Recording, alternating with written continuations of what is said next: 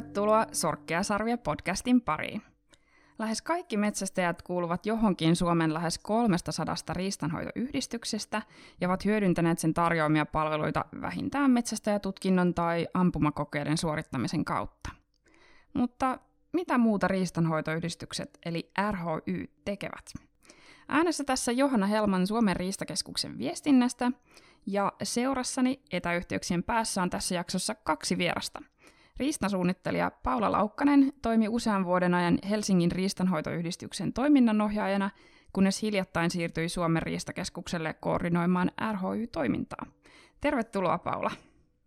Kiitoksia ja hauska olla täällä.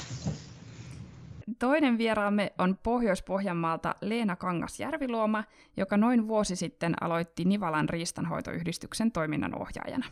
Kiitos Leena, kun tulit jaksoon mukaan.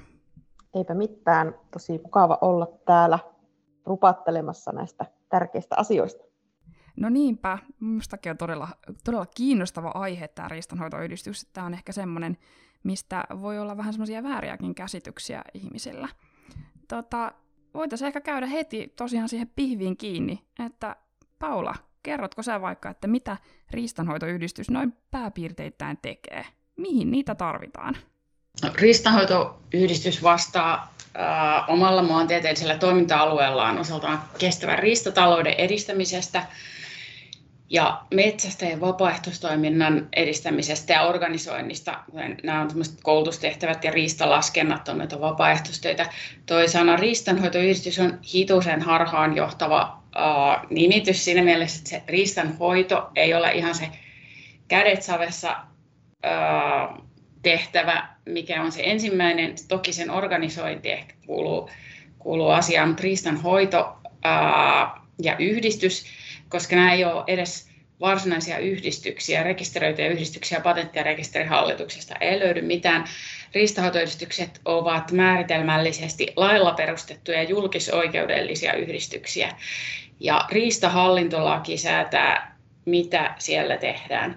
Eli näistä siinä mainitaan riistahallintolaissa nuo vapaaehtoistehtävät ja, ja organisointityö oikeastaan velvoitetaan riistahoitoyhdistyksille, mutta määrätään myös julkiset hallintotehtävät, kuten ampumakokeiden ja metsästäjätutkintojen järjestäminen.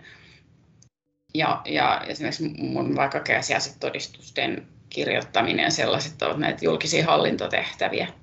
Okei, no siinä on joku nyt todella epäonnistunut tässä nimen keksimisessä, että jos ei ole ei, ei, pääasiallinen tehtävä, ei ole riistanhoitoa eikä, eikä, eikä sitten edes ole yhdistys.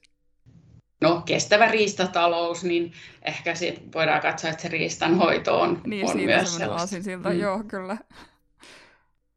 No sä sanoitkin tuossa, että, että miten ne niinku eroaa muista yhdistyksistä. Onko jotain niinku tässä on nyt tämmöiset, on näitä tämmöisiä julkisia hallinnollisia tehtäviä, onko se niinku tavallaan se pääasiallinen syy, mitä se eroaa muista? Joo, ja siis äh, kun rist, muut yhdistykset ovat äh, tosiaan niin ristanhoitoyhdistykseen sovelletaan kyllä tuommoista yhdistyslakia soveltuvin osin, mutta tosiaan niin ei ole sillä tavalla patentti- ja rekisterihallituksen huomassa olevia rekisteröityjä yhdistyksiä, niin kuin normimetsästysseura vaikkapa, vaikkapa on, että 60-luvulta saakka on riistahoitoyhdistykset, sillä on niin organisoitu metsästäjien toimintaa. Joo. Ja 2011, kun metsästäjien keskusjärjestöstä tehtiin tällainen Suomen riistakeskus, ja entiset piirit muuttu nykyisiksi aluetoimistoiksi 15 kappaletta, niin siinä rytinässä riistahoitoyhdistykset niin kuin kiinnitettiin osaksi tämmöistä nykyaikaista julkista hallintoa. Eli, eli tota, toki ne on aina hoitaneet suunnilleen samoja tehtäviä, mutta nyt ne määriteltiin vähän tarkemmin. Eli aika paljon tämmöisiä niin kuin koordinointitehtäviä, koordinoidaan tämmöistä vapaaehtoistoimintaa, ja, ja siihen, siihen varmaan menee aika paljon rahaa myös, että tämmöistä pystyy järjestämään. Mistä, tämän, mistä riistanhoitoyhdistysten rahoitus tulee? No, ristahoitoyhdistys on tavallaan aika edullinen tapa hoitaa näitä julkisia hallintotehtäviä, että virkamiestyönä se olisi tolkuttoman kalliiksi, mutta vapaaehtoistyönä ja osittain kulukorvausten perusteella niin se on hoidetaan kohtuuhinnalla. Ja maa- ja metsätalousministeriö rahoittaa riistanhoitomaksuvaroista riistanhoitoyhdistysten toimintaa, eli metsästyskorttimaksusta suomeksi. Joo, joo. eli jokainen metsästäjä, niin, niin sen lisäksi, että tai lähes kaikki kuuluvat näihin yhdistyksiin, niin, niin, niin sen lisäksi myös rahoittaa sen toimintaa tavallaan epäsuorasti.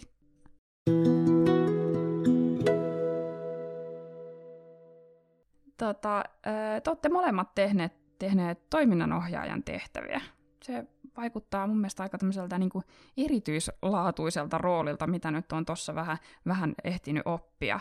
Tota, monet tekee sitä oman päivätyönsä ohella, ja, ja siinä toimintaa osittain virkavastuulla. Kertoisit Leena, mitä kaikkea sun tehtäviin on kuulunut toiminnanohjaajana, ja millaista se on nyt tähän mennessä ollut? Sä oot vuoden ollut toiminnanohjaajana. No joo, Paulahan tuossa jo kertokin aika hyvän pläjäyksen siitä, että mitä näihin kuuluu. Ja ehkäpä mä nyt voisin sitten vähän avata, että mitä se sitten käytännössä niin, on käytännön ollut. tasolla, joo kyllä. Niin. No hyvin monipuolinen on ollut kyllä minun tehtävä patteristo, että ihan sieltä laskunmaksusta sinne riistahoidon suunnitteluun, organisoimiseen ja mutta siis arkiset toimet on ihan tämmöistä paperihommaa, Joo. laskunmaksua, palkkojen maksua, kulukorvauksien maksua, sitten sähköpostin lukemista, sitä tulee aika paljon. Sitten tänä vuonna olen päässyt mukaan myöskin ampumaradan ympäristölupaprosessiin. Toki olen sitä delegoinut sitten vähän muille. Niin toki delegoiminen on yksi tärkeä osa. Tärkeä ominaisuus, kyllä. kyllä, pitää uskaltaa ja osata tehdä sitä. Sitten olen kirjoitellut niitä erilaisia todistuksia ja pari lehtijuttua on tullut kirjoitettua myöskin. Ja sitten ehkä yksi semmoinen toiminnan, toiminnanohjaajan tähtihetki on tietysti lisätä uusia metsästäjiä metsästäjärekisteriin, kun metsästäjätutkinnot on mennyt läpi. Ja Joo. Sitten ihan semmoinen ajankohtaisista päivän polttavista asioista poriseminen muiden metsästäjien kanssa voidaan puhua metästyksestä ja riistahoidosta ja tietysti täällä meillä suurpetoasiat puhututtaa kovasti, niin siinä sitten semmoista kentän kanssa keskustelua se on kanssa ollut aika antoisaa. Joo, niin. niin mä just että millaista se on ollut, niin että on ollut antoisaa ja, ja näköjään aika kiirettä myös pitänyt, kun paljon no, on tehty saada aikaan. Joo. Kyllä, kiirettä tässä kyllä pitää, että, että tuota, joka, joka kuukausi pitää tehdä jotakin ja alkuvuodesta on aika haipakkaa hirvihommien kanssa ja, ja näin, mutta on tämä ollut kyllä tosi, tosi mukavaa. Ja minusta tämä on semmoinen yhden sortin näköalapaikka tähän meidän riista, riista tuota, puolen kentälle. Joo. Oliko se semmoinen, mikä sut sai alun perin just kiinnostumaan tästä tehtävästä vai, vai oliko jotain muita, niin kuin, oliko joku tietty osa-alue esimerkiksi riistanhoitoyhdistyksessä, mikä sua kiinnosti ja, ja sitten, sitten tartuit tähän toiminnanohjaajan pestiin?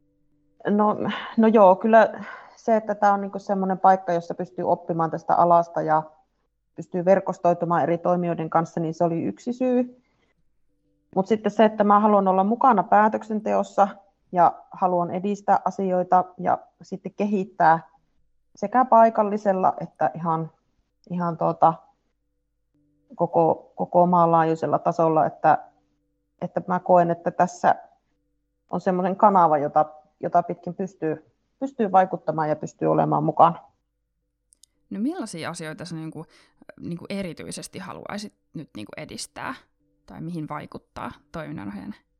Se kestävä riistatalouden edistäminen, tietysti se riistahoidon organisointi, ja sitten mä haluan toimia pikkusen niin tämmöisenä valistajana tai tämmöisessä valistajan roolissa, eli tuoda tietoa ja faktoja metästäjille, kun niitä kysytään ja, ja, ja semmoista. Ja sitten tietysti nuorisotyö, uudet metästäjät, ne on semmoisia, joiden parissa haluan tehdä töitä, koulutusasiat ja sitten ampumaturvallisuuden edistäminen Että ne on semmoisia mulle tärkeitä juttuja. Joo. Ja onko sulla semmoiset niin tavallaan melko vapaat kädet myös sitten näitä edistää, että, että sitten riistanhoitoyhdistyksillähän on myös hallitus. Että miten tämä, tämä yhteistyö niin toimii? No, meillä on tosi hyvä hallitus ja, ja, ja tuota, he on kyllä suopeita tämmöisille asioille ja sitten puheenjohtaja on myös tosi innokas. Et meillä on hyvä vuoropuhelu ja, ja ei, ei ole koskaan kielletty ideoimasta. Ja yleensä kun on ideoinut jotakin, niin on otettu se ilolla vastaan. Et sille on ollut kyllä aika mukava tässä toimia. Mahtavaa. Joo.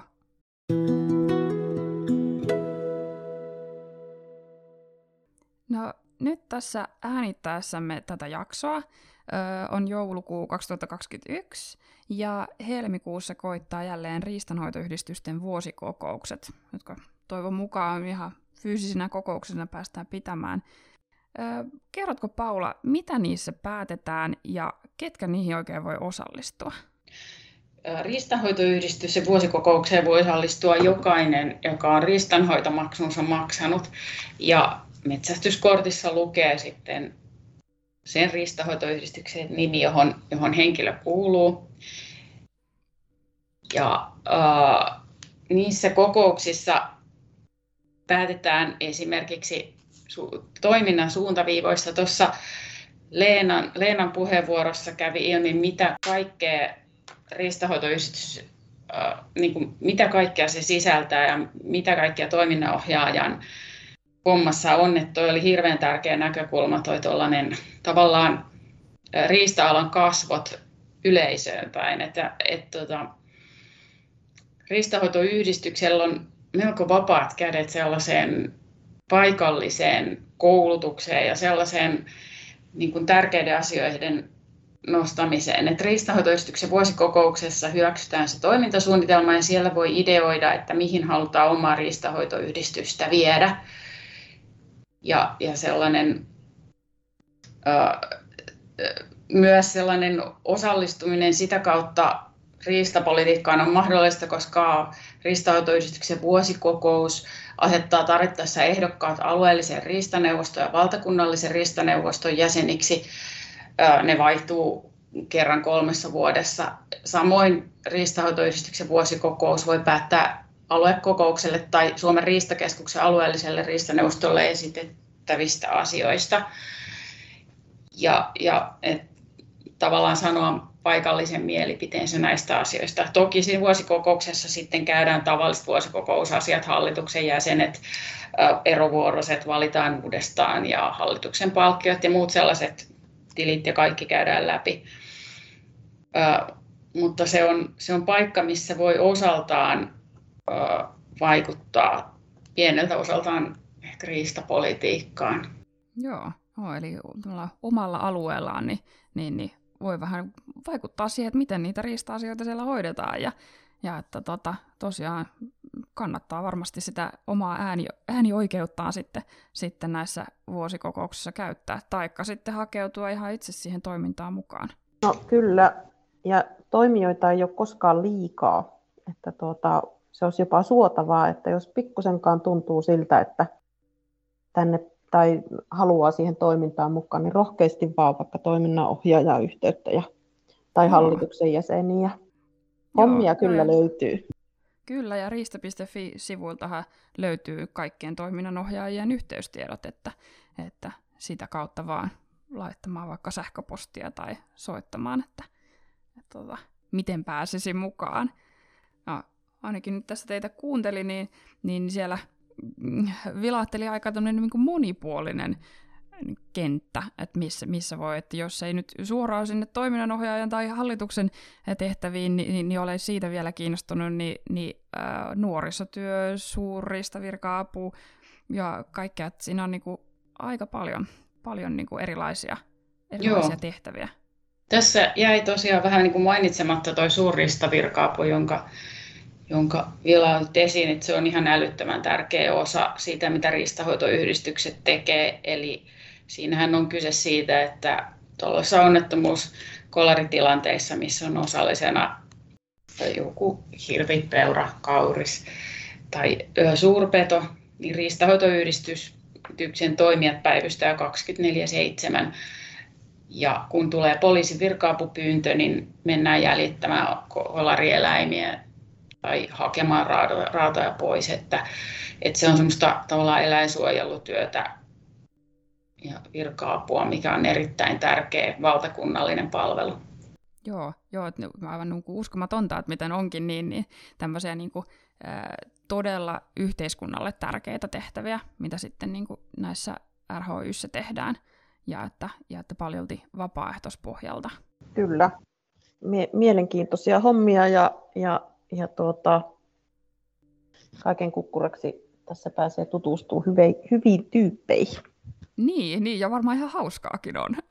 No toisinaan on ihan hauskaakin. Kiitos Leena ja Paula, kun vähän, vähän rautitte tätä, että mistä näissä riistanhoitoyhdistyksissä oikein on kyse. Kiitoksia, että pääsin tulemaan mukaan. Jees, oli kyllä mukava rupatella. Tämä jakso on uusinta Sorkkia ja Sarvia podcastin tuotantoa. Podcastin siirtyessä Hirvitalousolue-toiminnan kehittäminen hankkeen viestintäkanavasta osaksi Metsästäjälehteä. Näissä uusissa jaksoissa otamme pyrähdyksiä eräelämään ja käsittelemme laajasti erilaisia metsästykseen liittyviä aiheita. Aiemmat lähinnä hirvieläimiin ja seuratoimintaan liittyvät jaksot ovat edelleen kuunneltavissa ja sieltä kannattaa itseään kiinnostavia aiheita valita ennen kuin sitten taas uut, uut, uusia jaksoja pukkaa tulemaan. Kiitos ja kuulemiin!